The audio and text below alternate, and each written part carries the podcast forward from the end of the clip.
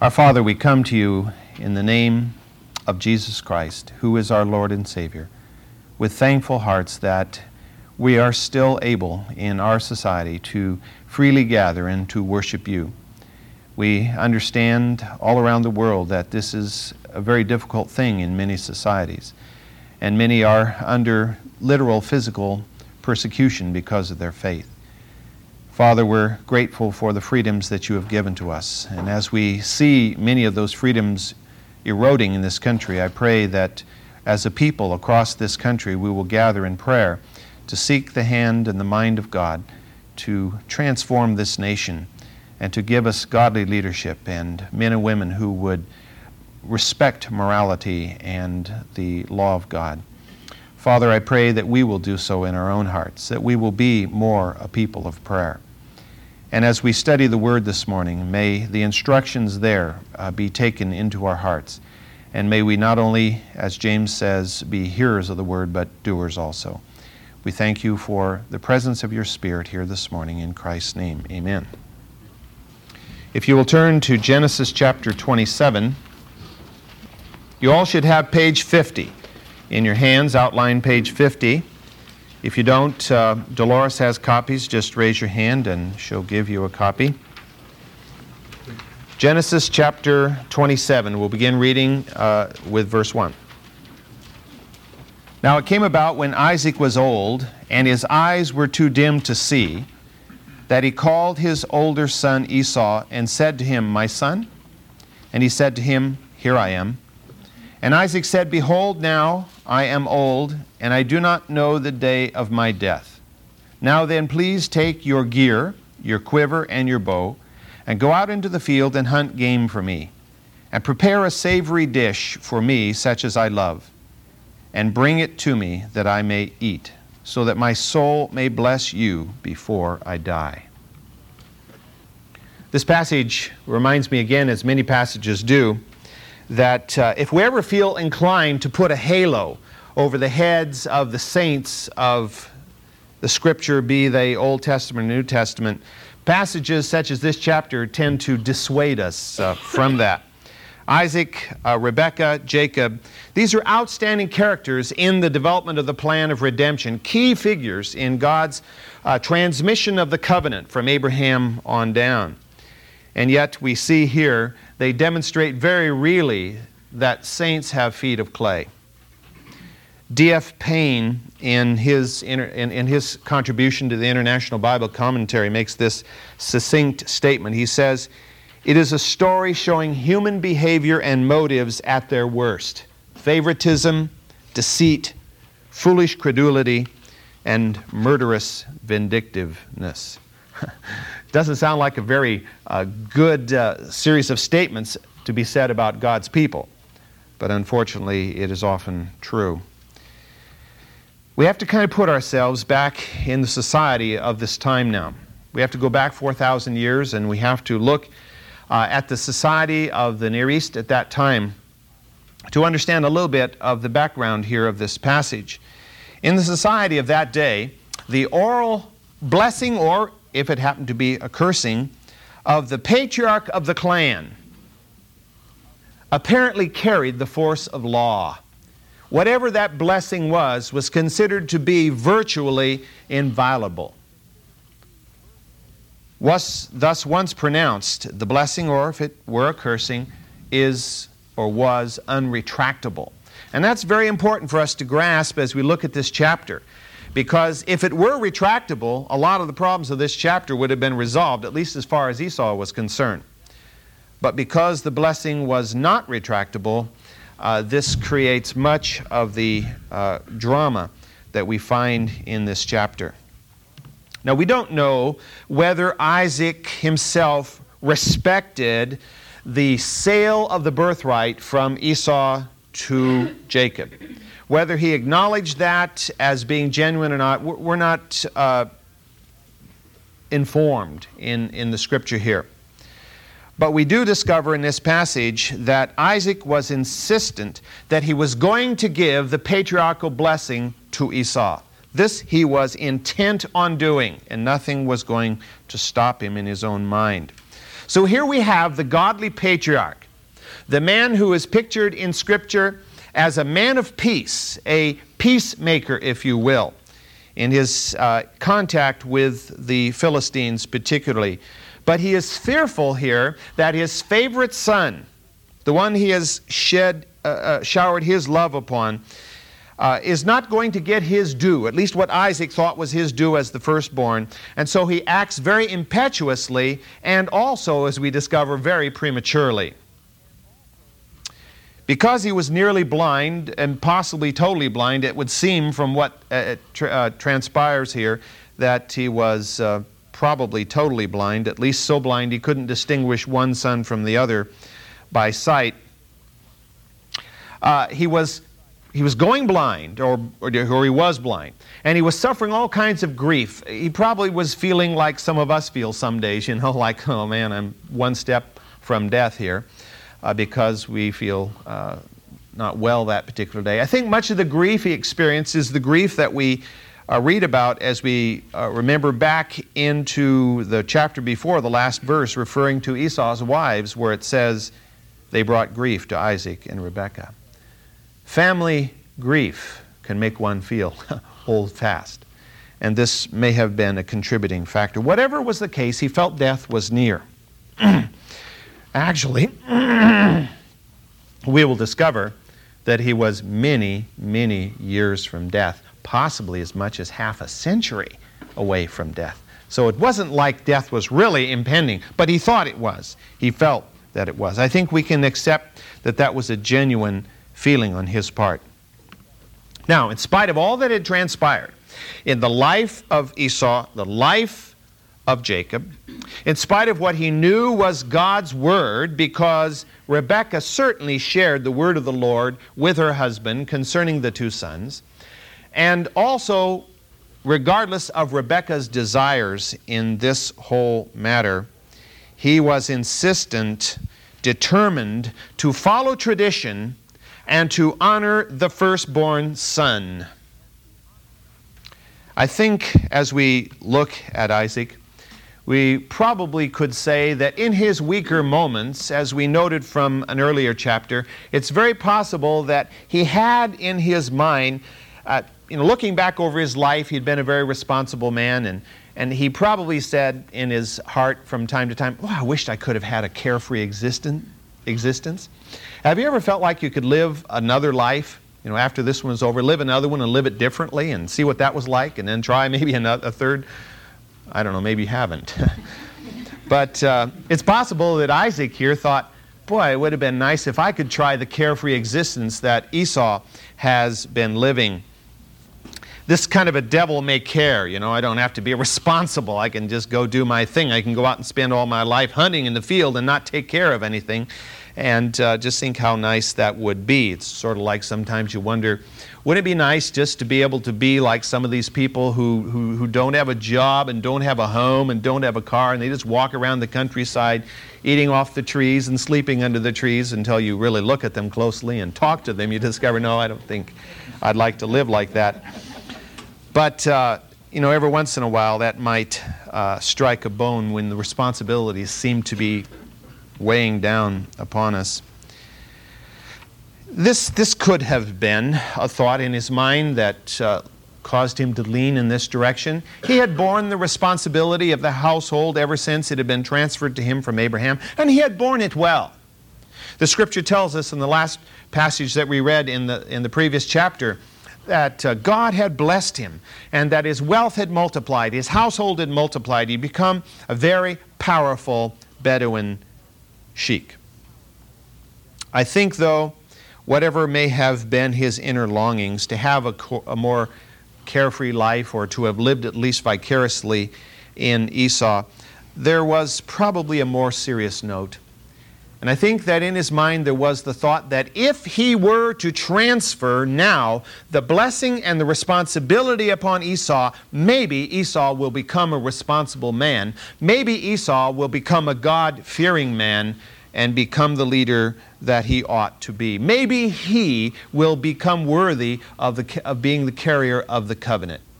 Remember Abraham's thought concerning Ishmael before Isaac was born. Oh Lord, that Ishmael might be your chosen man. God said no, and Abraham accepted that. But Abraham had in his heart the desire that this man that he loved might be the one who would be acceptable to God as the carrier of the covenant. And so this seems to possibly at least be Isaac's thought concerning Esau, and thus he was planning to pl- pass the patriarchal mantle on to Esau. Now, it's interesting, at least I think it's interesting, that Isaac didn't say to Esau, Go do something responsible so that you can prove to me that you're worthy of this. He actually encourages him to go ahead and carry on his, his uh, uh, irresponsible preoccupation of going out in the field and hunting all the time. Now, if you weren't here when we talked about that earlier, which several of you weren't, you might think, well, what is so irresponsible about hunting? Well, there's nothing necessarily irresponsible about hunting. But when you're living in the society that they lived in, they were a cattle raising people. They had goats and sheep and cattle. I mean, they had them by the tens of thousands. There was no need to hunt. There was not a need there. It wasn't something to do to supply a, a basic need in society or, or, you know, in the diet of that day. It was, it was a fun thing. It was something he did because, as in Esau's case, he wanted to shirk responsibility.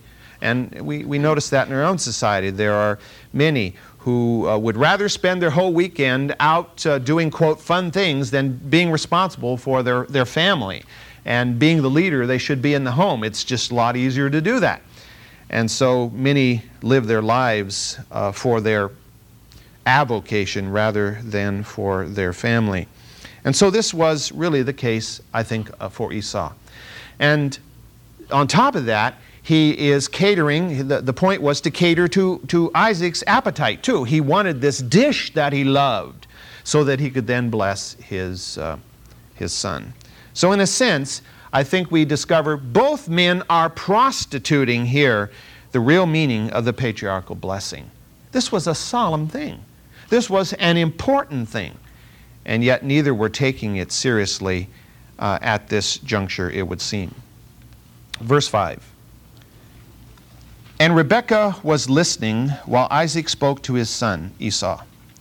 So when Esau went to the field to hunt for game to bring home, Rebekah said to her son Jacob, Behold, I heard your father speak to your brother Esau, saying, Bring me some game and prepare a savory dish for me, that I may eat, and bless you in the presence of the Lord before my, my death. Now therefore, my son, listen to me as I command you. Go now to the flock, and bring me two choice kids from there, that I may prepare them as a savory dish for your father, such as he loves. Then you shall bring it to your father, that he may eat, so that he may bless you before his death. And Jacob answered his mother Rebekah, Behold, Esau, my brother, is a hairy man, and I am a smooth man. Perhaps my father will feel me, then I shall be a deceiver in his sight, and I shall bring upon myself a curse, and not a blessing. But his mother said to him, Your curse be upon me, my son. Only obey my voice, and go get them for me. So he went and got them and brought them to his mother. And his mother made savory food such as his father loved. Then Rebekah took the best garments of Esau, her elder son, which were in her house, literally her tent, and put them on Jacob, her younger son. And she put the skins of the kids on his hands and on the smooth part of his neck. So she gave the savory food and the bread which she had made to her son Jacob. It's very, very obvious from this passage that uh, Isaac had not discussed his intentions with his wife Rebekah. She discovered his plan by eavesdropping, tent door dropping, or you know, whatever it was in that day. Tents were uh, not exactly soundproof, so it probably wasn't terribly difficult uh, to do. Now, whether she habitually listened in on her husband's conversations or was just suspicious about this one, we, we, cannot tell. The events of this chapter are very important in illustrating to us, I think, how a husband and a wife are not to treat each other. Now, we know from understanding the society of, of that particular day and, and Isaac's position in it that uh, by custom, it was not incumbent upon the clan patriarch to seek his wife's advice on any matter. His, his decision was final. His decision was the law for the clan. And he did not have to seek any counsel from anyone. But he not only is not seeking counsel, he is being very, very secretive in this whole thing. Only he and Esau are to know what is happening here. This is a very unwise action on the part of Isaac. Scripture teaches us that a wise king has many counselors. In the Christian home today, it would seem from Scripture that all important matters affecting the family should be discussed by the husband and the wife together and prayed over together. We know from Genesis and from the frequent repetition through Scripture that when husband and wife are joined together, the Scripture says they become one flesh. And as we become one flesh, we become equally involved, and we should be equally involved in all of the decision making process that involves the family. If we do not, then the devil gets a foothold and he can create a rift in the family, just as he did here between Isaac and Rebekah. I mean, there's such a rift between them that they cannot even talk about this matter together in a civil way, apparently.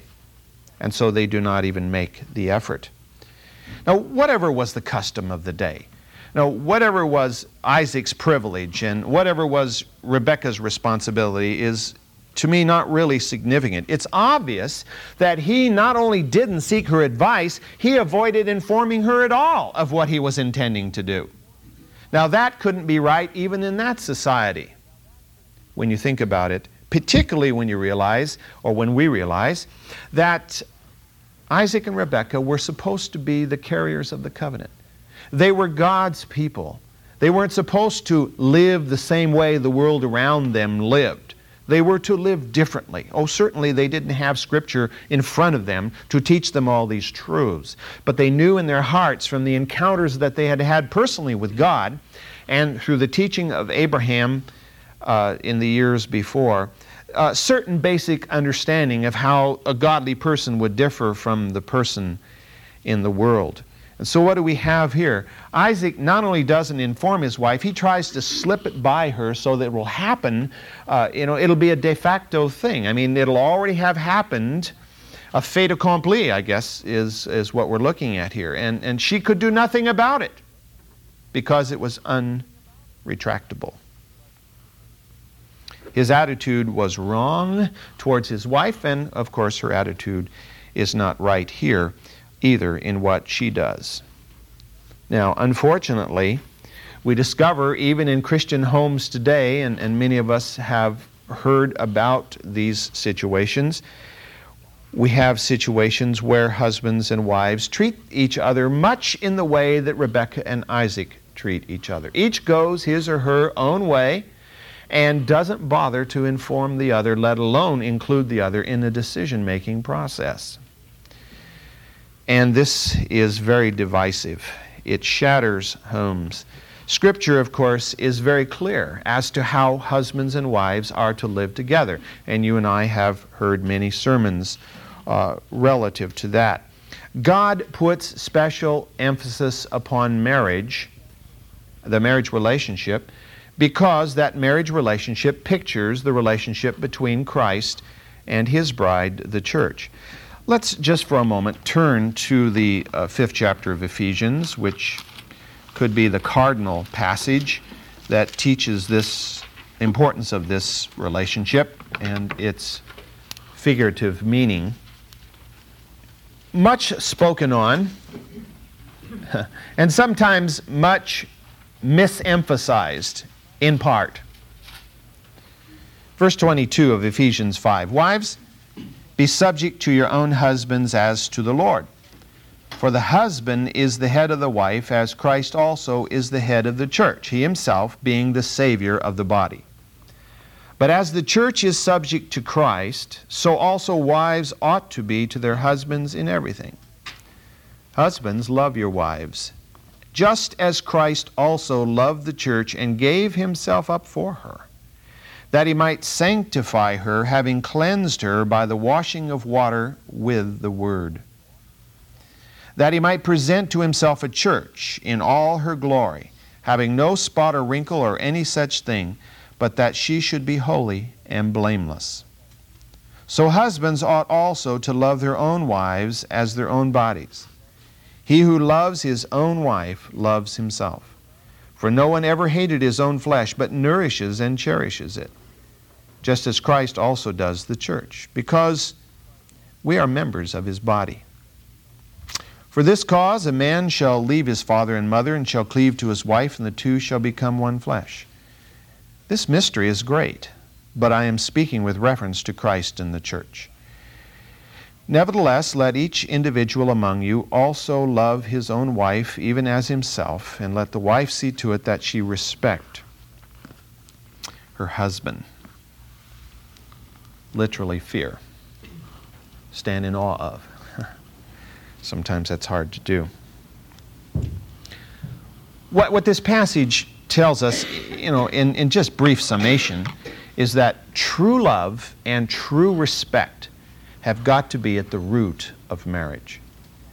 If we don't truly love one another and truly respect one another, then we're going to be on rocky ground. And there's going to be opportunity for the devil to enter and to cause a rift, as he did in the case of Isaac and Rebekah.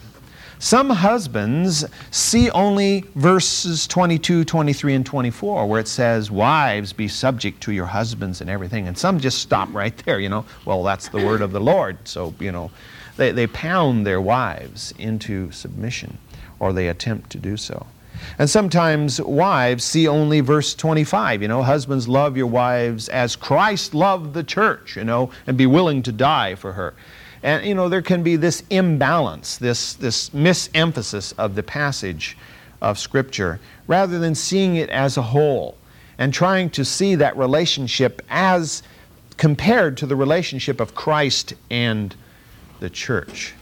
When we see that relationship in that light, it makes marriage a much more uh, holy thing it helps us to realize the importance of our commitment to each other and the fact that it's not just another transaction or another relationship in life or something that we can opt in or opt out at any time that we want to simply because, you know, we're, uh, you know, incompatible or some, some other silly thing.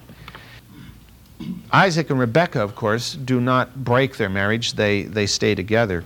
But it sure seems like, at least in this uh, instance concerning the two sons that there is a great valley between the two.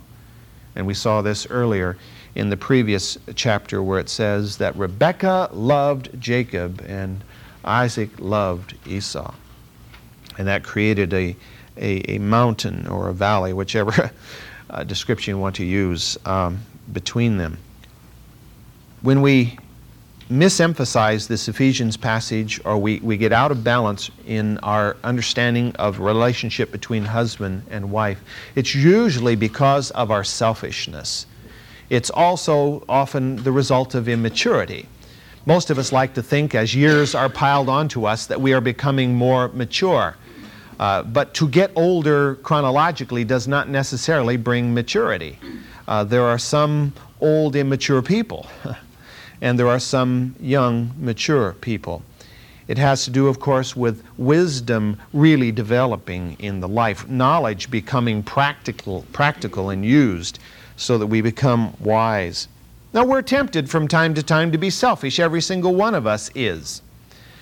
Uh, and, and sometimes we all act in an immature way, and you know, just in a moment sometimes. We, we flash in, in a way that is not of God and is purely of the flesh. Uh, and, the world encourages us to do that. Just watch television or read the commercials. And these commercials are always advocating that we act in a selfish, immature way. You know, get all the gusto for yourself because if you don't do it, nobody's going to do it for you. Uh, and it's just the world's way. And as children of God, we must be different. We must follow the teachings of Scripture. We are not to live according to the standards of the world, and neither were Isaac and Rebekah. So again, whatever was Isaac's right as clan chief. He had to act differently from the non godly clan chiefs, particularly in relationship to his wife and his family.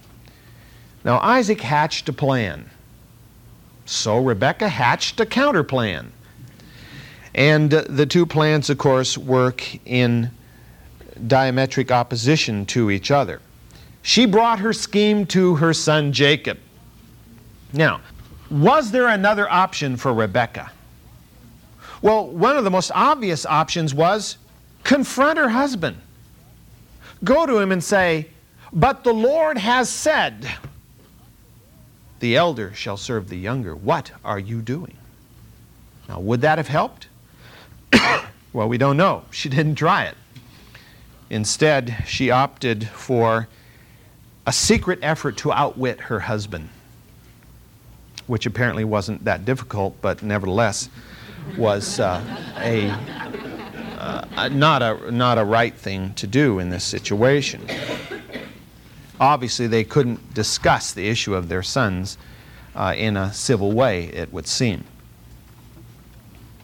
We have no record in, in these passages of Rebekah acting contrary to her husband before this time.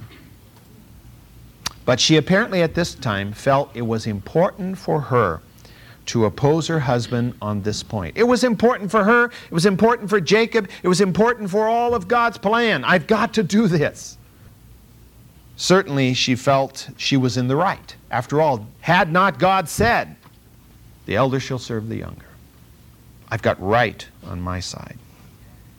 What was her real motivation, though? Was her real deep down motivation that word of the Lord? Or was it not her love for Jacob, her preference for Jacob, her desire that her loved son would get the preference and get the preferable position? I, I think that may have been more the, dri- the driving force, and that the word of God was simply the, uh, you know, sort of the excuse to do what she did. So rather than beseeching God, which was another option she could have taken, she could have said, Oh Lord, you have promised that the elder shall serve the younger. What is happening here? What are you going to do? I stand here waiting for you to act. You know, she could have taken that option. But she chose instead to use her ingenuity to save the situation for God. Again, remember Abraham and Sarah and their attempt to save the situation for God. And what did it result in?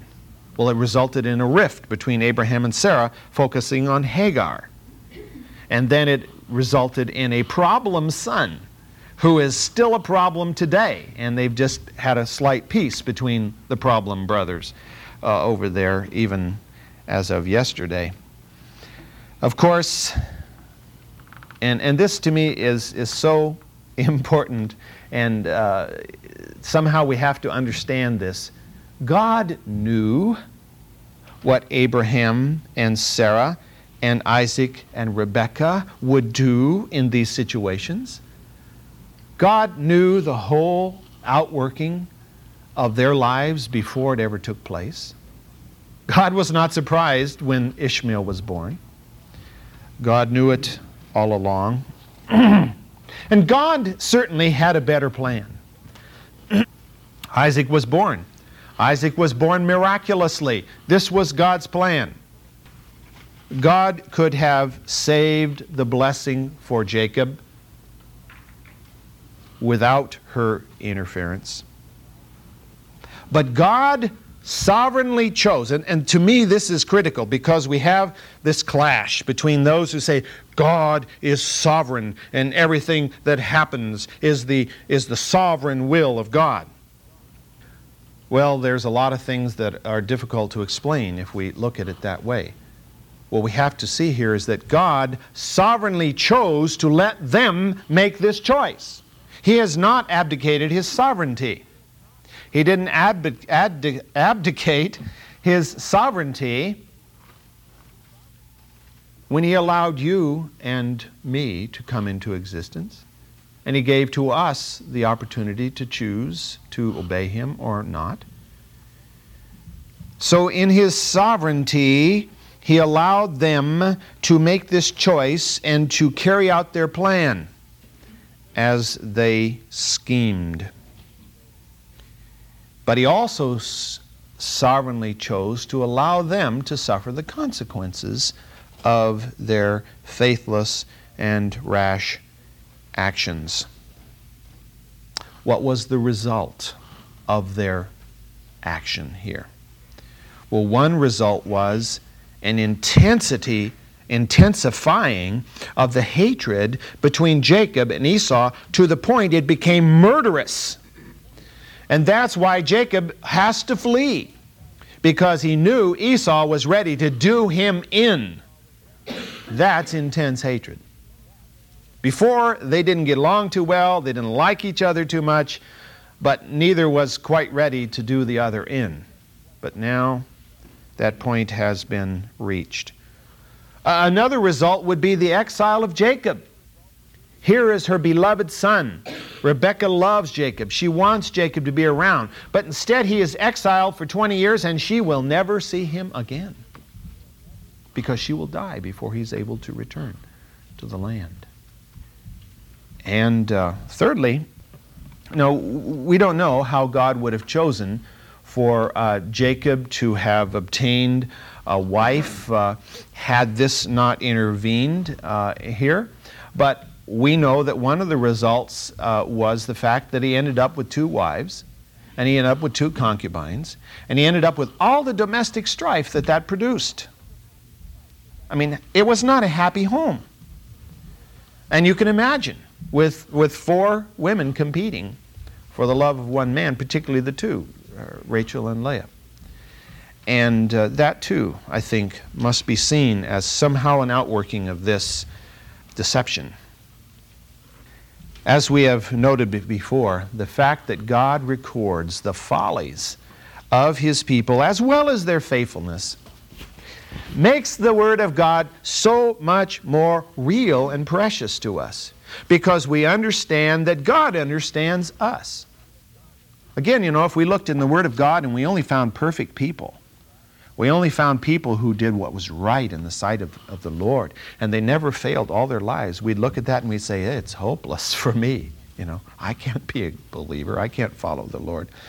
But when we look at the great men and women of Scripture and we find they failed, and sometimes they failed miserably, and they failed in ways that even the world saw as evil, then not that we should be encouraged to go ahead and act that way, but that helps us to know that God understands and God loves and God accepts us and God forgives us as we come to Him in humility and faith. He can relate to us, and thus we to Him. But God also records the results of these lovely actions. Let, us turn for a second to Galatians chapter 6. Verse 7 Do not be deceived, God is not mocked. For whatever a man sows, this he will also reap. For the one who sows to his own flesh shall from the flesh reap corruption, but the one who sows to the Spirit shall from the Spirit reap eternal life. And let us not lose heart in doing good for in due time we shall reap if we do not grow weary. So then, while we have opportunity, let us do good to all men, especially to those who are of the household of faith. Do not be deceived, God is not mocked. Whatsoever we sow, we shall reap. We tend to forget that sometimes and to uh, take the route that, hey, you know, God understands and God forgives, so, you know, let's, let's not be too worried about it. Isaac and Rebekah, this was a couple that was God's choice. God loved Isaac, God loved Rebekah. They were the transmitters of the covenant. They were God's people. As far as we know, in the hour of that day, there was no other true believer. I mean, probably there were. But we don't know of any others, except, of course, Jacob here, at this particular time as far as Scripture is concerned. And yet, they acted foolishly. And they would reap the fruit of their folly. Uh, God allows us to reap the fruit of our folly, even as God's children. And hopefully, this acts as some form of discipline to us. And yet, God brought good out of the situation. How often does the scripture say, you know, that God works everything together for good, that God even takes the wrath of man to turn it to his praise? God is able to take what seems to be evil and make good out of it, make the furtherance of his plan accomplish the furtherance of his plan. God will accomplish his sovereign purpose in spite of us if he must, but through us is his choice. He wants to work through us to bring about his will. But if we won't be his instrument, he will accomplish it some other way. God saw to it that the, uh, the mantle of blessing, the, the covenant, was transferred to Jacob. Now, it doesn't seem that this would have been God's choice. God doesn't use evil to bring about good. I mean, that's not his intention to begin with. He will do that. But he didn't put this plan of deception in the mind of Rebekah. This was her own plan. God allowed it to take place, and God brought good out of it. When we refuse to allow Him to work through us, we suffer the pain as a result. Because we are believers doesn't mean we'll live a pain free existence, obviously, and God will bring uh, the fruit of our actions into our lives if we choose to disobey. We have in this passage Rebekah's choice now to reveal her plan to Jacob, which she does in verse 9. She says, Listen to me, my son, and go do this. You know, go out and get two uh, kids from the flock. Now, she knew very well how to prepare the meal that Isaac loved. And so she asked her son to get the meat so that she could prepare it. Now, it, the scripture says it was a savory dish. It must have been very savory. It had to be savory so that Isaac wouldn't be able to tell the difference between goat and gazelle or, or deer or whatever it was that um, Esau was going to bring home. We assume it was venison, you know, some sort of product of the hunt.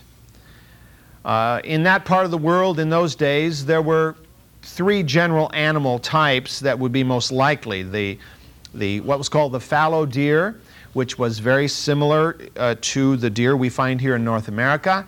There was the roe deer, which had is somewhat similar in appearance to a gazelle, and then there were various varieties of gazelle. Uh, it could have been any of these animals that he went out to hunt and, and that he brought back. But she was obviously able to spice the dish up so that he couldn't tell that it was not that and that it was domestic goat instead. Now, Jacob's no dummy. he listens to his mother's plan and he has some problems with it. Because he didn't want to be caught attempting to deceive his father. Because he knew that that would be worse than just letting Esau have the blessing. Because if he goes out and, and his father catches him in this deception, he's not going to, he will not only not receive the blessing, but his father might curse him. And that curse was as much to be feared as the blessing was to be sought after.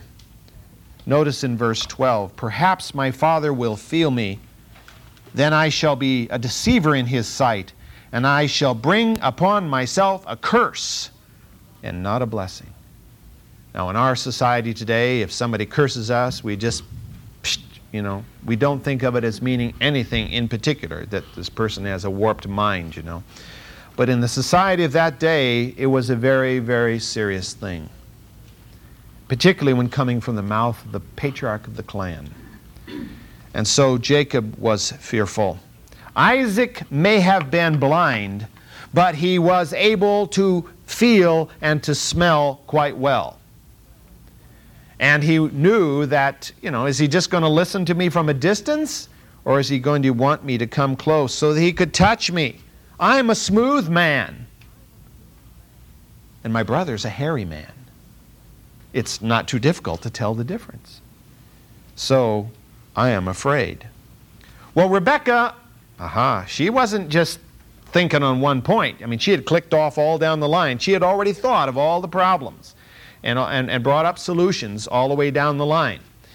The only problem we discover in the passage that she didn't overcome, maybe that was not overcomable in those days, was the voice problem.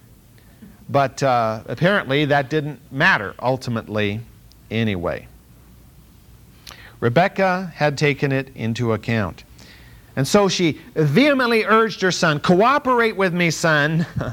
do what I ask of you. Don't argue with me. Just do what I'm asking you to do.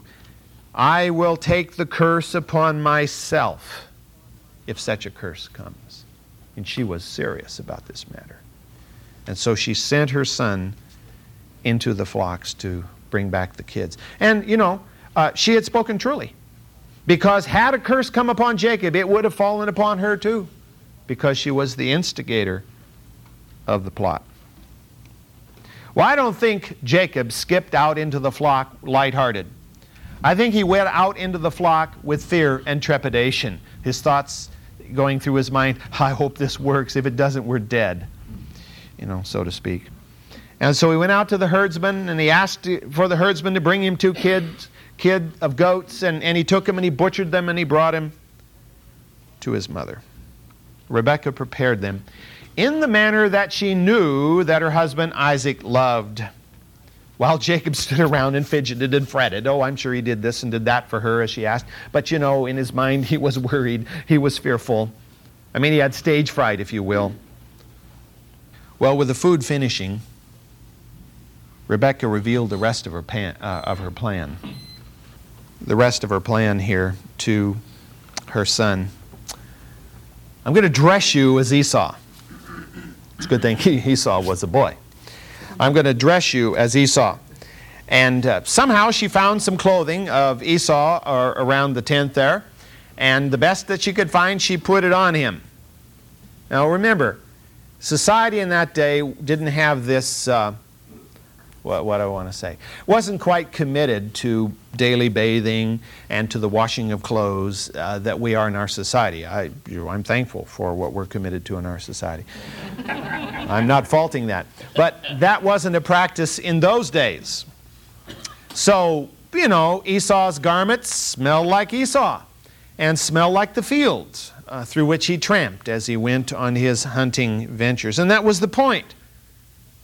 Isaac will probably be able to smell just fine. And he will smell these garments and know that this is the smell of Esau.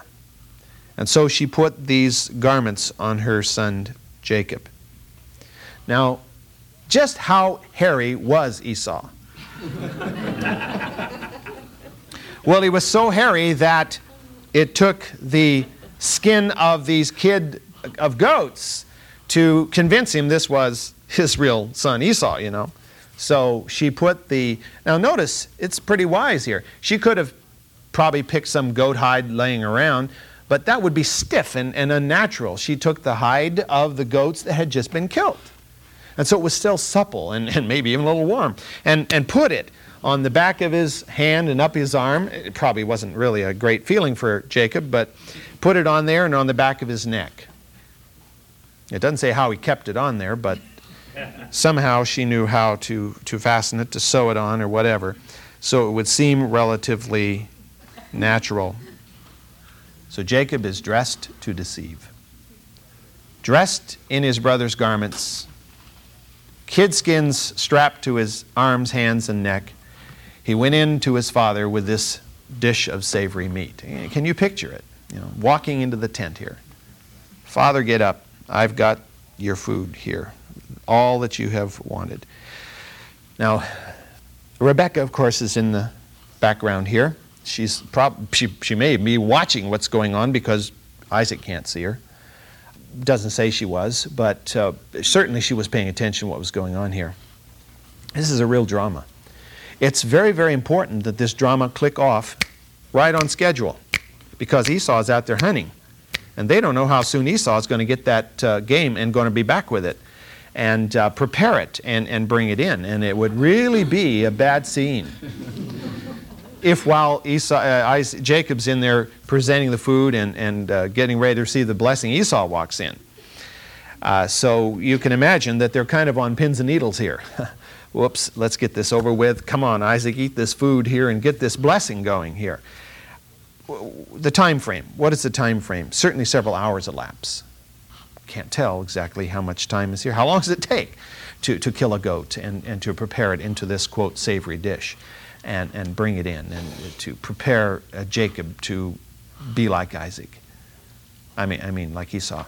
How long does it take Esau to go out into the field and, and kill a deer or, or a gazelle and, and bring it back?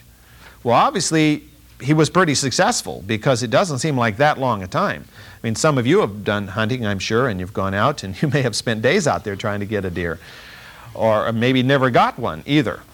Of course, in, in that day, the, the animals, I think, were more numerous per capita than they are in, uh, in our society. So it was very, very important that this meal be over and that Jacob be gone before Esau comes. The next passage, of course, deals with the confrontation, the presentation of the food and of himself to his father, and of the blessing which is given. And you'll notice that great detail is given here. And a matter of, of an hour of time is explained in many, many, many verses. And we've noted several times in Scripture when whole years are summarized in a fraction of a verse. God is not attempting to record for us the historical step by step development of His plan of redemption but he is emphasizing those moments which are critical for our understanding of how God acts and what God wants us to know about his character and about how we are to live in that light. And so we have great detail of, of this event which transpires, and then, of course, of Esau's coming. And we will focus on those events uh, next week.